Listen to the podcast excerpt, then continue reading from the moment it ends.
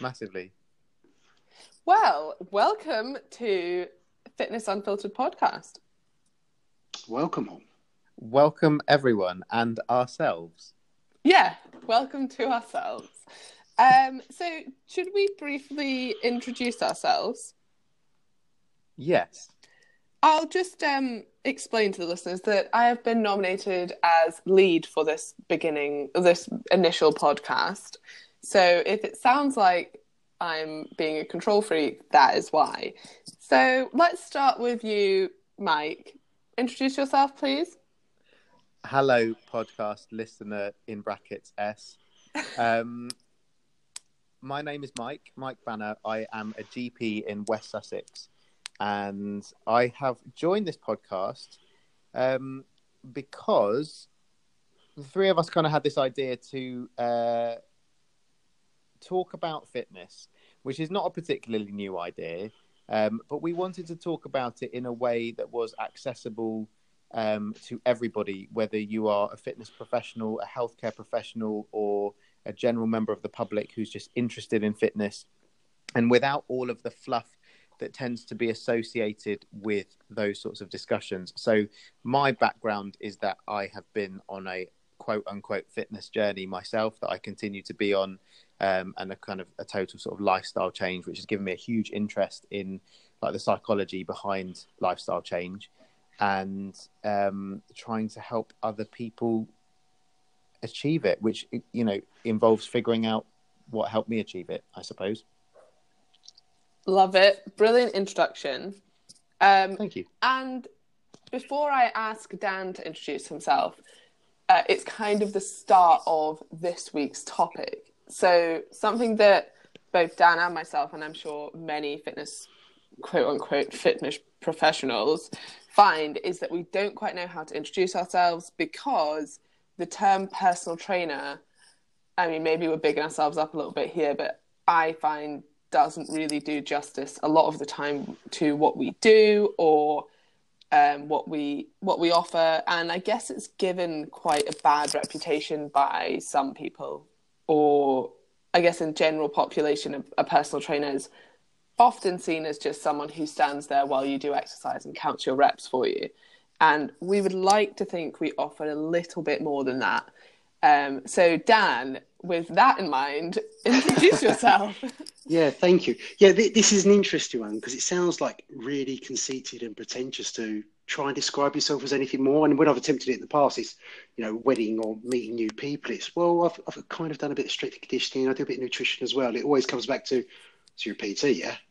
Well, yeah, I, I guess, yeah, I'm a, I'm a personal trainer. Um, my background, I started personal training when I was at university, kind of as a, a side job. Um, I did a lot of voluntary work in the strength and conditioning department, took a real interest in that, just selfishly, just wanting to improve myself, worked with a lot of athletes at university. Um, and over the years, just worked with lots of people, kind of steered away from working with athletes, working more with general population, focused less so on the physical, got more so interested in the nutritional aspects of it, and that's largely what I do now, both one to one and online. Love in a it. nutshell. Not quite as good as Mike's or impressive as Mike's, but Oh yeah, I Um, know. I feel well, like we're, I- we're I- slowly going downhill, and now it's me. I disagree, and I'll tell you more about that later. But I think we need to hear about Emma, don't we? First. Okay, well, I'd say my sort of journey is slightly is pretty similar to Dan's. You know, I started as a personal trainer while at uni on the side. I was studying sports science, sort of the standard personal trainer degree if you are going to do one. Um, and then towards the end of my degree, I got much more interested in how exercise and nutrition can impact health and well-being as opposed to sports performance. So, kind of like Dan, like I started off in a very sports performance mindset where I was a, you know, I did some strength conditioning internships. I was very interested in that. And then towards the end of my degree, we did a few, uh, I guess, parts of the university course that were more based on health. And I thought, oh, I'm probably going to find this quite boring because I was so into sport and trying to play sport at a fairly elite level at that time and failing, may I add.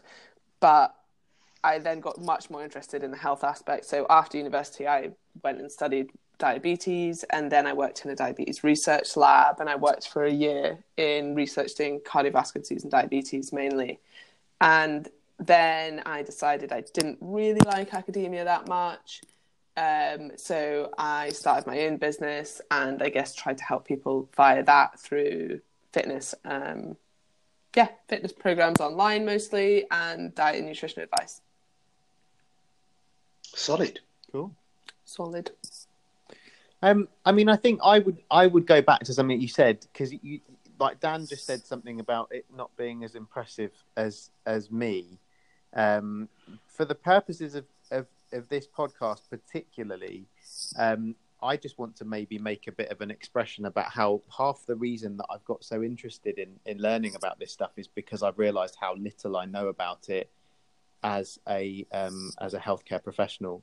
Um, and that has been a huge surprise to me because I think we all, to some extent, assume that our doctors, especially our GPs, would know a lot about um, health as well as as well as disease, and I think that's something that probably we're actually lacking in. Um, so I think I think certainly uh, I I reject any suggestion that my qualification in this context is any greater or less than anyone. Well, oh no, is any greater than anyone else's. I've just ruined it. I ruined the fact that I was being really um, self-deprecating and um, not Oh. overly arrogant by saying less. Just one word. Ruined. Oh, it. and, So there we go. and also just to add on that point, this podcast will also not be edited as well as being unfiltered. What, so not edited at all? no edits will be made No. unless you want to dedicate your time Okay. and expertise to that. okay. People maybe we'll love see- off the cuff, and they'll love that, Mike. I'm sure they will. Well, maybe we'll see how it goes. Maybe, maybe we shall. But I think that that brings a brilliant point that you know some, and I completely sympathise with doctors. You have so much to learn, and most of what you learn is probably about you know when health goes wrong, as opposed to preventative measures.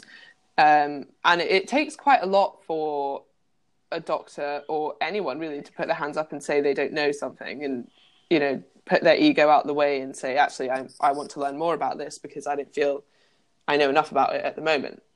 Yeah, exactly, and I think it's um, I think it's a very important thing to do. I think when you start, I think uh, you know we we go back to kind of why people think that that um, why people are embarrassed to call themselves personal trainers when they're talking to other people. Why they don't think it that it kind of justifies what they do.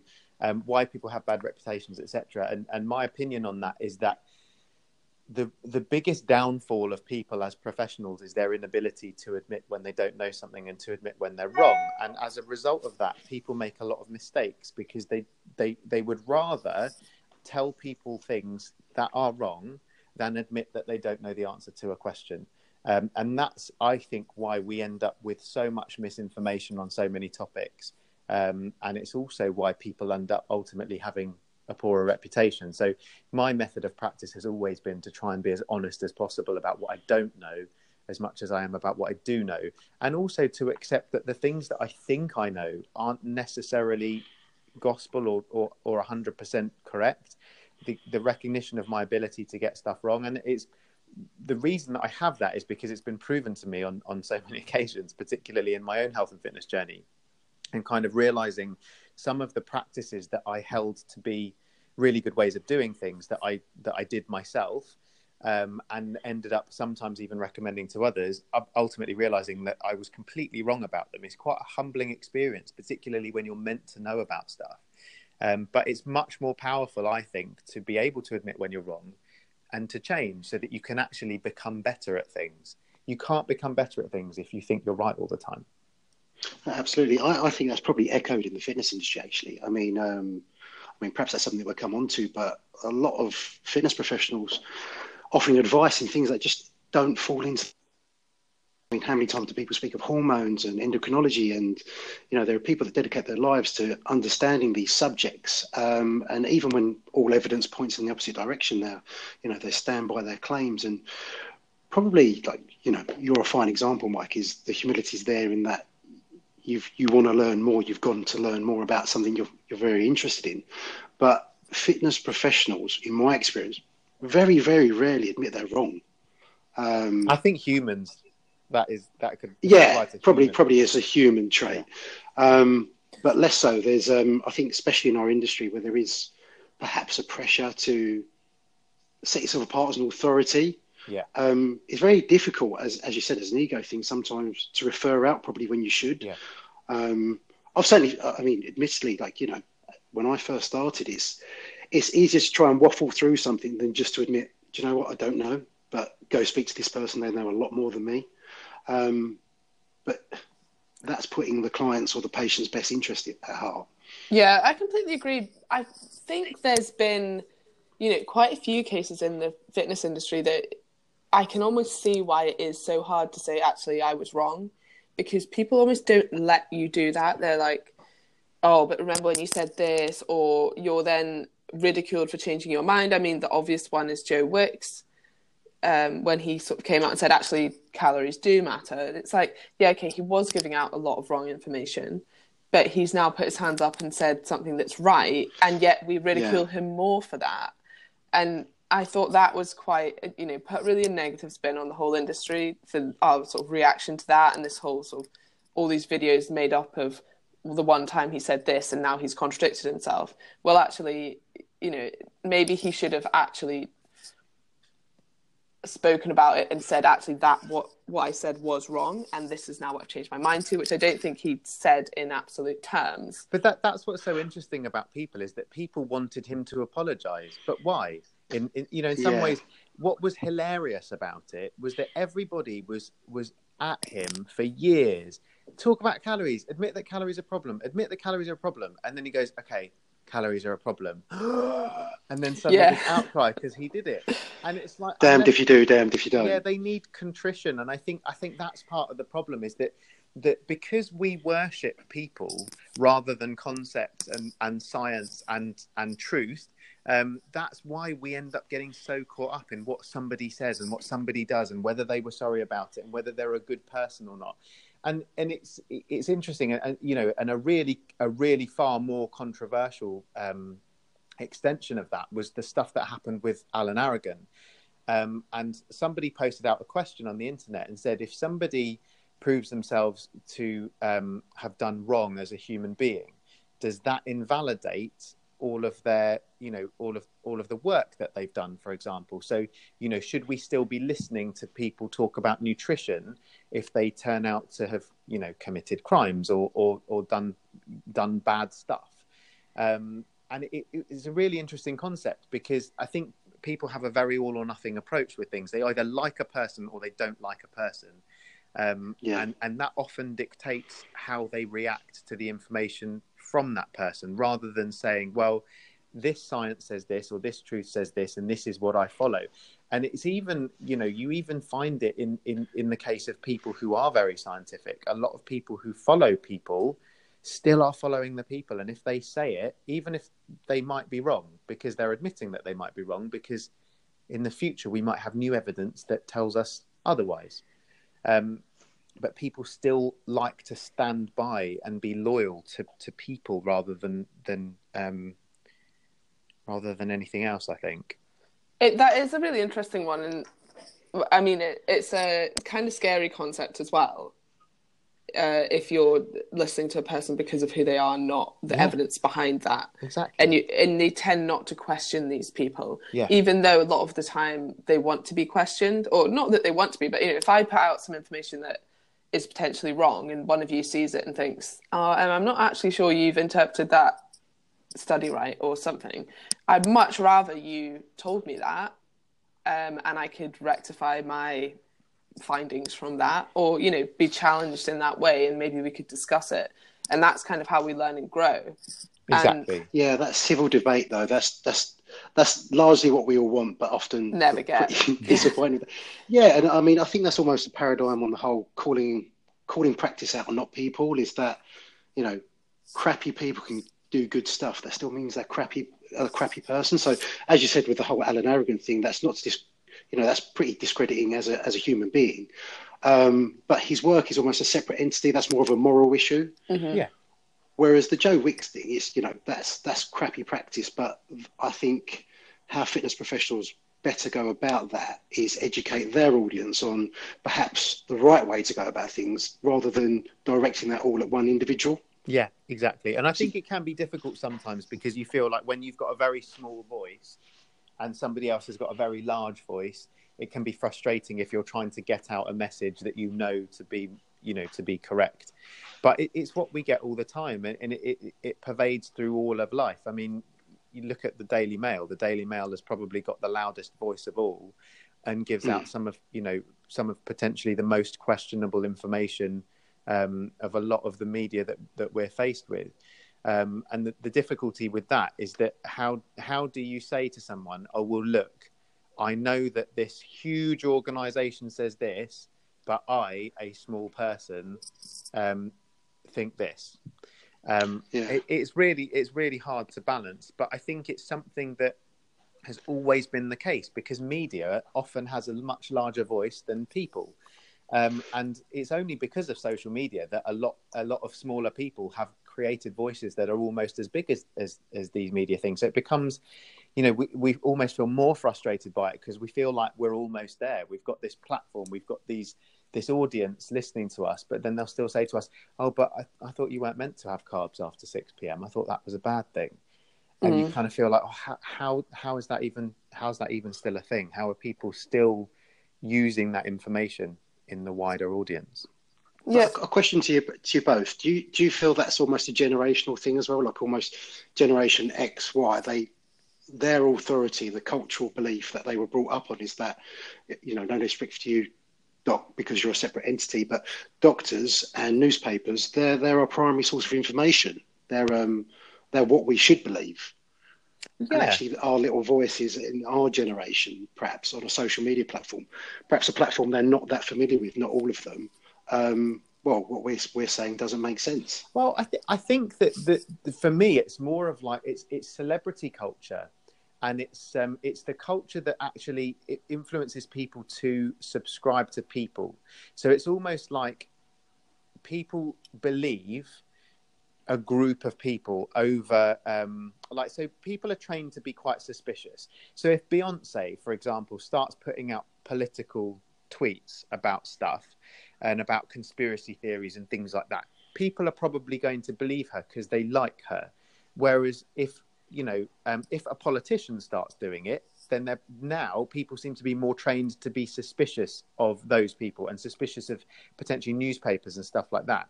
And so you then have this even more toxic environment where you have you have fans having like like 20 or 30 years ago if you were a massive fan of like a, a singer or a TV actor you might see an interview with them every month, every couple of months, something on TV, um, something in a magazine. You wouldn't know an awful lot about them. Now, when you like someone, let's say, for example, someone from Geordie Shore or something like that, if you're a fan of theirs, you follow them on Twitter, you follow them on Instagram, you listen to them all day, every day. Um, and you're exposed to information that they're putting out there. So they've got this voice. You, you're, um, you like them um, so then when they say things, you listen to it. So then that almost becomes a more powerful voice because it's backed by someone that you trust. So it's like mm. people are just trusting different people.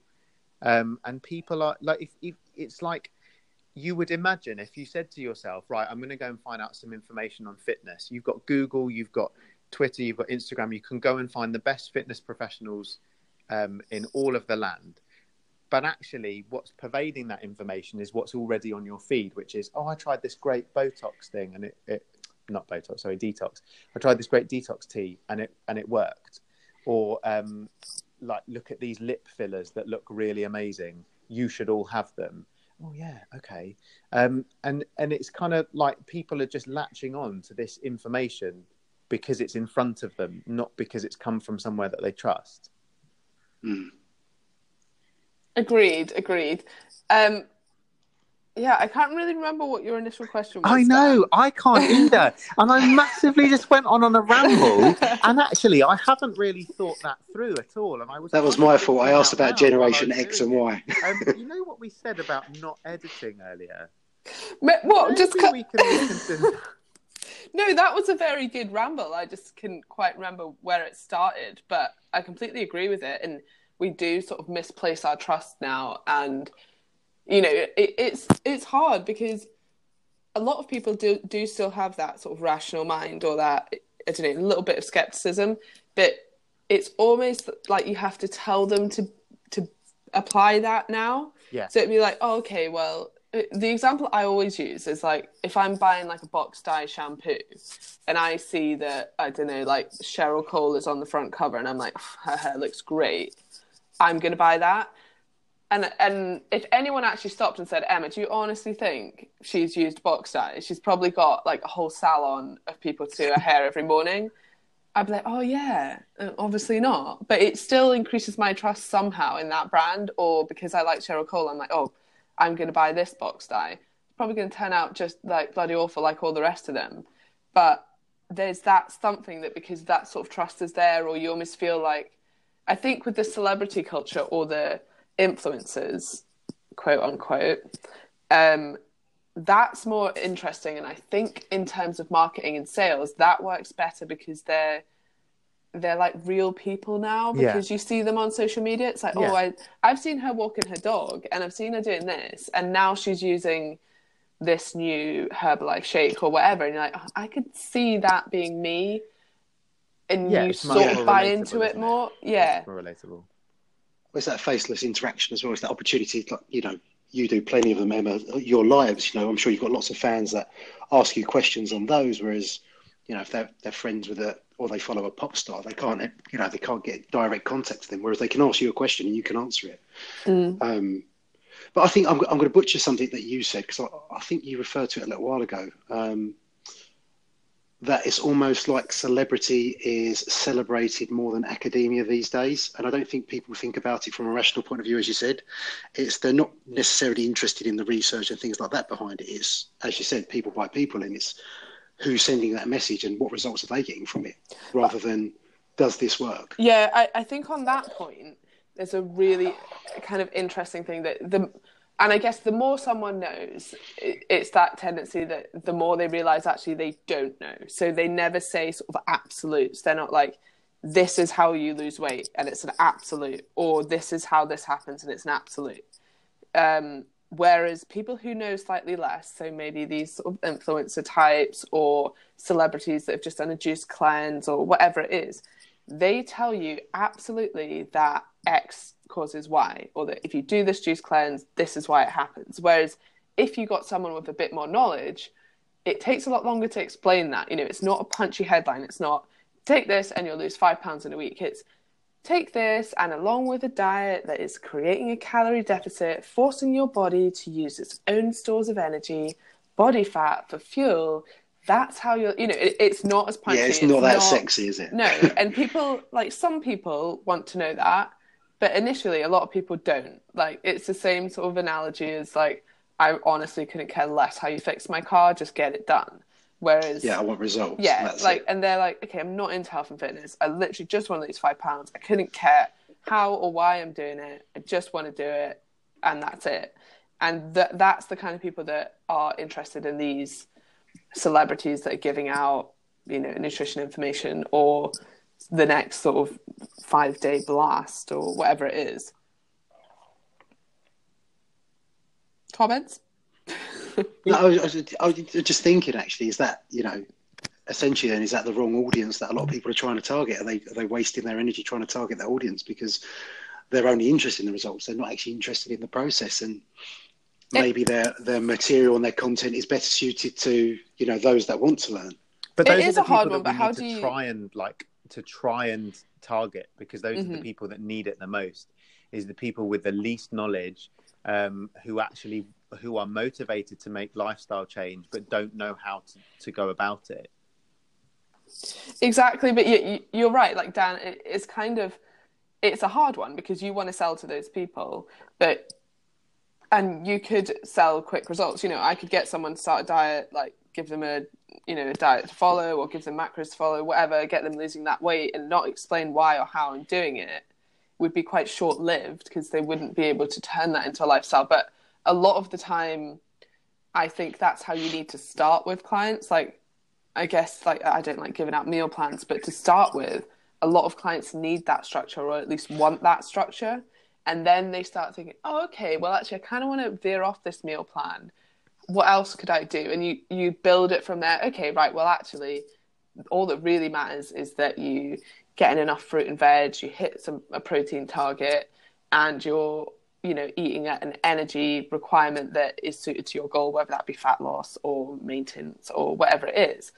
And I guess like they have to buy into it first to see the results, and then maybe they ask questions later. Yeah, totally. Like you know, you build that trust because it is a is a massive trust issue there um, by giving them a little bit of what they want. They need that buy-in in the process, don't they? Mm-hmm. Yeah, and I think giving people some progress to start with, like the biggest motivator of lifestyle change, I think, is progress. Um, 100%. The, the, biggest thing that, that, that encourages adherence. So just giving them that progress, that burst at the beginning, and that's definitely like what happened with me. Is I was I was told what to do by somebody, and I questioned the hell out of it. And actually, their ultimate response was, "Look, just try it for two weeks, see what happens, and then we can talk again." and it sort of it takes away the responsibility. Like i was almost the opposite. I wanted to understand why it was going to work and what's going to work about this and how is it going to i don't understand how this could possibly work. This doesn't make any sense. Um, and it was kind of actually sometimes what you need to do is is like and you know to use another industry cl- like cliche is to trust the process um, and actually once you once you feel comfortably on that journey then you can learn a little bit more i think yeah i, I guess like initially try and just trust the process and then start to question the process. Yeah. Yeah. Yeah. I think that's um, a good point to leave it because we had strict orders from Mike that over 30 minutes was unacceptable. It wasn't unacceptable. It was it was intimidating. Intimidating, that was the word. Intimidating. We did have like near enough 10 minutes of intro though. Were we breaking the rules by going over five and, minutes? And then Mike had quite a long rant. I did. It's almost like I wanted to limit the time, but use most of it for myself. It's almost like that. Yeah, that doesn't sound like something I would do, though, does it? I think oh, I, am much more not. democratic than that. I think. Um, and I hope everyone's enjoying our logo because that. Um, That's a cool story. Yeah. Let's tell that one. Mike, do you want to go? Do you want to go ahead and, and share that one? okay, let, let me tell you the story. So settle down. Um, I basically you guys were coming up with some logos. We had decided that we wanted our podcast to be like unfiltered, so we wanted to just do it all ourselves, have it not be too polished or edited, etc. So you guys said, um, "Well, let, let's let's design our own logo," and this filled me with dread immediately. I'm not sure if that came through on my responses to the messages, but I really what the I, hell can we like pay to... someone to do it? Yeah, Sorry, can I just quote one message? Um, I'd come up with a few logos myself, and Dan was quite encouraging about them, offered a few changes, and then Mike replied, "I don't like it." Um, so we asked why. Um, I don't like it. No reason why. I just don't like it. I so, think he was more complimentary I, about yours. I think what I, I think that's what he said to my one. The feedback was, you know, really great. I mean, really I think what I said was I want to offer constructive criticism, but I I don't have any. no, it was like definitely it. I don't like it and I don't know why. Oh. That was oh. your that was it. Yeah, back. I mean that doesn't sound like something I would say, but I mean if if I said that, then maybe I'm a different person to what I thought, and maybe I will go back on reflect and reflect on my uh, on my communication skills. However. I I was just keen to get a bit more of a like slightly polished thing. So I I had I I kind of outsourced maybe some graphic design possibilities, which um, which turned out to be quite potentially costly. Um, and uh, then I do, do you want to share how much, Mike, for a logo? Well, I I mean, dep- the thing is, it's like with any service, right? if it's if you're investing something into a business that's like, like like that's going to make you money is going to make a return, then I think it's worth spending a decent amount of money to get a decent quality product. And I think that the the amount that was quoted for the product, it would have been worth it, but it might not have been worth it to us for this particular project because it's not it's not an investment return situation. We don't need the best logo in the world. We just need a decent logo. Yeah, and I think the issue with um, logos is you you know you tell someone oh I want roughly this and you give them a bit of a spec and they're like okay it's going to cost this much and then you might not even like what they've done and well that brings us to the next part of the story doesn't it So It um, does. I decided to go on Fiverr. I was recommended by uh, Fiverr by a, a well-known fitness professional, Jamie Alderton, and uh, he suggested, "Why not just go on Fiverr? Look at these great logos that I've got on Fiverr." And I, I saw some stuff that he'd done, and it looked amazing. So I was like, "Oh yeah, brilliant!" So I looked through all of the different Fiverr possibilities, and I decided to take a chance on a um, graphic designer from the Philippines who had no reviews, positive or negative. And I just thought, well, she's winner. offering, she's offering Did everything. you just have a gut feeling that Well- this was a good idea? She sounded a nice lady in her bio. She basically said that she was. Um, Need to feed my family. No, no, not at all. She said that she was a five year. She'd been a graphic designer for five years, but she was brand new to Fiverr, which is why she doesn't have any feedback. She's Oh, trying to build up her convenient. profile. Convenient. I know, hence the really cheap um, prices. So the whole thing, high resolution images, etc., etc., was five dollars. So I was like, well, Amazing. you know, what have we got to lose? I'm going to stick stick five dollars in, and, and we'll see see what she comes up with. And so I gave her five dollars, and what she came up with was an offer for me to pay her an extra thirty dollars in order to get delivery within two days' time, and to get all of the Hmm. different options like at the high resolution version of the image. I said, but that was included in the five dollars, and she was like, no, that was just for the basic picture. This is for everything, but I promise you, it's going to be amazing. Like she really tugged at my heartstrings, to be honest. She she promised me it was going to be amazing, so I said, fine, I will give you thirty dollars. And she Did you really me give her thirty dollars? You didn't tell us I did, I did, I did, I did. Um, and she gave me back within within a day a clip art picture of a microphone with the words "fitness unfiltered" underneath it. You- it Honestly, wasn't you have even centered. You And I haven't was like, told us you spent thirty-five dollars on that. I know. thirty-five dollars. And I said, look, this isn't really like I'd given you the pictures that I wanted used in the logo, and you haven't used them, and it's not really like the quality I was expecting. Can, can you do it again? And so she sent me back this time a clip art picture of a dumbbell with the words "fitness unfiltered" underneath, and none of the pictures that I'd asked for. So then I asked for a refund, and I haven't heard back from her, and that was about five days ago. And she's deleted her account and we'll Yeah. never hear from her again. So my next podcast is going to be called Graphic Designer Unfiltered, um, and it's going to be about exposing the myths of uh, the graphic design industry. Just so you know. Marketing spiel. Yeah, because I mean that is that does seem another interesting point that personal trainers, especially online personal trainers, seem to get to a certain point in their online fitness career and then quickly turn into business gurus. Yeah, I like And- Six six-figure salaries. Yeah, it, it Yeah. does seem to be like a progression. Like, oh, you get a decent online coaching system going, and then bam, business guru. So I'm, a, I think I'm quite close to that. You know, You're there. yeah. Yeah, that should be the next one I'm after about Mike's to one, of course. Yeah, I mean, we could we could teach people how to design logos probably now because we did. You've had all that experience in designing a logo, Yeah. um, and I've had all that experience in how to market logo design on Fiverr. so we could probably set up a logo design company, just just the three of us. I think we're overqualified, to be honest. I'm not sure Yeah, what Dan's probably. bringing to this. Well, he Um, did that initial logo, didn't he? Where he did three pictures of us. You and, hated and it, wrote, yeah. wrote "Fitness Unfiltered." I think I that was the one that I hated the most. To be fair, That was, Um, and that, that's where that, that quote came from. I'm, I'm not offended by it. I'm totally fine with that. Honestly, I haven't. Yeah. held a I mean, grudge I at all. thought I thought mine were quite good actually. I, I won't I take did, Emma. any any credit for it because all I did was go onto an app and write "Fitness Unfiltered" and then click a button, and it came up with all these designs, which is brilliant. But, but we should probably should credit the person that's actually come up with the logo that we everyone probably will should, see probably after should. this ten minute I know. explanation. I know. so basically, the, the upshot of the story is that um, it eventually, um, after much subliminal messaging, Jamie Alderton eventually took pity on us and uh, and designed the logo himself, which was very kind of him, and I, I am massively grateful for that. Yeah, thank you, very Jamie. nice thing to do, and uh, a, a very positive and constructive way to spend his time, I'm sure. So. Um, Yeah, because he's very not busy, really, No, Jamie. not really. No, no, No, not- it doesn't really do very much. No, there's, there, there's there's just there's only um, running a business, um, an online business, a real life business, um, a family.